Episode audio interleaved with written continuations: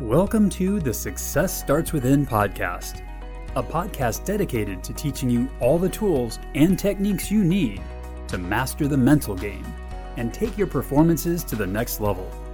Here's your host, Eli Straw.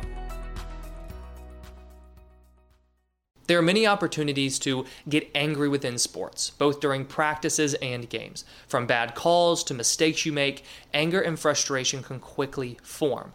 But the question is is this anger helping you or is it hurting you? Hey there, I'm Eli Straw. I'm a performance coach and the founder of SuccessStartsWithin.com. In this video, I'm to get into how anger can help you, how it may hurt you, and a strategy that you can use if your anger is getting the best of you during games. So let's start with how anger can actually help you. Whether anger helps you or not, it's going to depend largely on the sport you play and the position you play. It's also to depend upon your personality. But one thing's for certain if anger is helping you, it will increase your performance. There is no way for anger to help you if after you get mad, your performance level is going to routinely drop.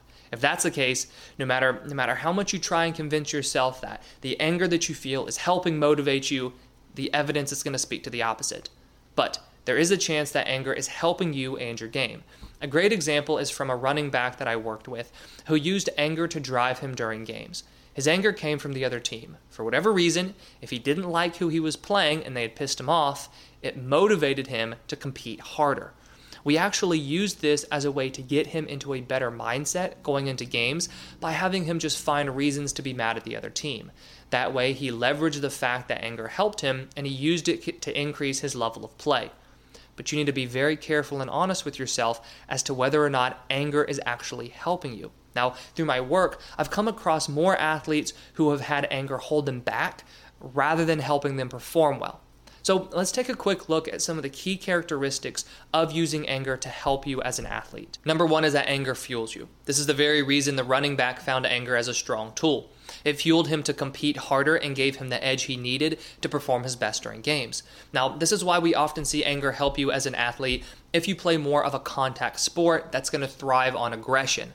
Another example is a pitcher in baseball whose anger puts a little more speed on his fastball and gets him into an attacking mindset on the mound. Or another example is a basketball player who gets mad and uses the anger to drive her to make strong moves to the basket and play aggressive and hard defense. All of those examples involve anger fueling you as a result of being angry at the other team.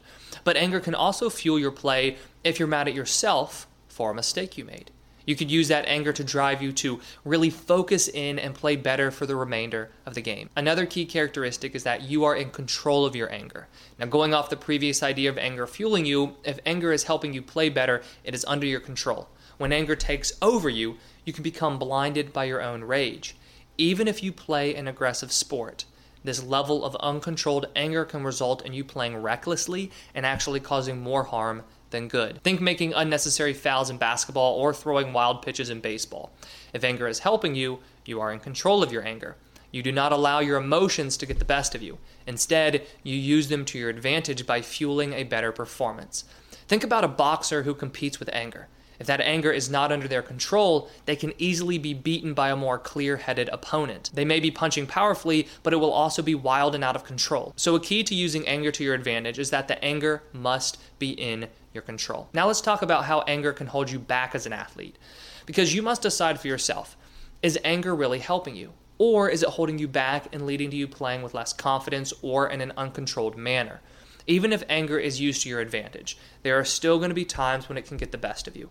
Going back to the running back I mentioned earlier, he still had to be careful not to get too mad at himself after a mistake or mad at the officials.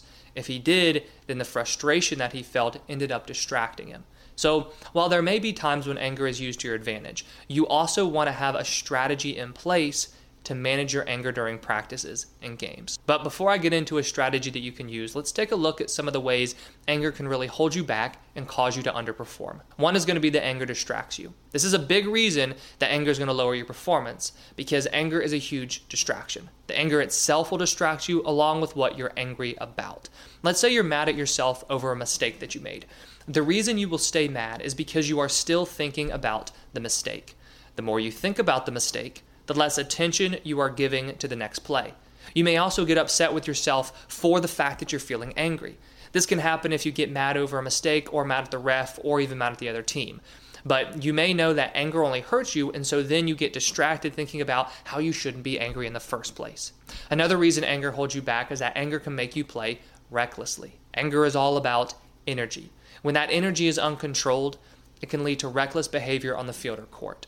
A great example is a hitter in baseball or softball who makes an error in the field, gets mad at themselves, and then carries that anger to the plate. When at the plate, they try to make up for the mistake and take their anger out through big and forceful swings. Swings that only end up in them missing the ball and striking out. Another example is a tennis player who is angry at a bad call. Her anger takes over, and she begins hitting balls too forcefully, resulting in bad shots. Another reason anger is going to hold you back is that anger lowers your confidence. This one is going to be especially true if the reason you're mad is because of a mistake. I was talking with a baseball player recently, and we were discussing the anger he feels after a bad at bat. For him, this anger leads to self doubt. He is thinking so much about the mistake that it leads to him questioning his ability to get a hit the next time he's up to bat. If the anger also leads to you playing worse for the remainder of the game, as it often did for him, this bad game can completely tear down your confidence moving forward. Now let's get into a strategy to manage anger as an athlete. Because if you feel that anger is getting the best of you during practices and games, then you need a way to manage this anger in the moment. While it's difficult to stop yourself from getting angry altogether, what you can do is work on reducing the impact the frustration has on you and how long you stay mad at yourself. Now, that's where this strategy is going to come into play. So, step number one, you want to release the anger if possible. Now, this first step does come with a word of caution. I am by no means advocating for you to break anything, throw your equipment, or do anything else like that. What I am saying, though, is that anger is energy, and sometimes you need to release the energy to let go of the anger. If steps two and three work well on their own, then I would honestly suggest that you skip this step. But the reason I include it is because sometimes it's incredibly difficult to calm yourself down if you're boiling over with anger unless you first release a little anger.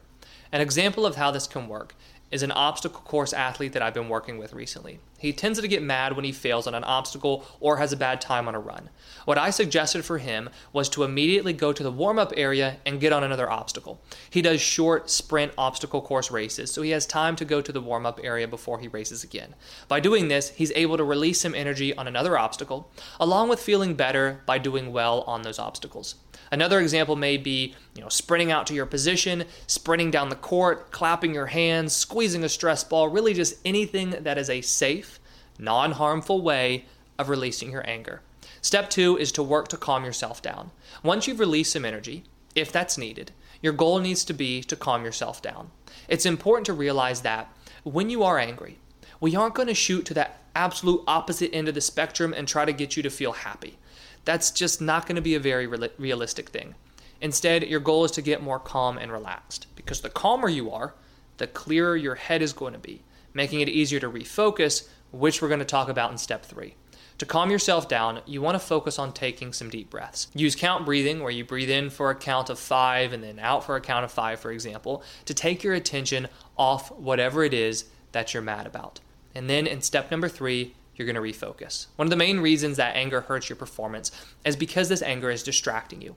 Knowing how easy it is to still think about the mistake that you just made or whatever it is that upsets you, your job is to work on refocusing.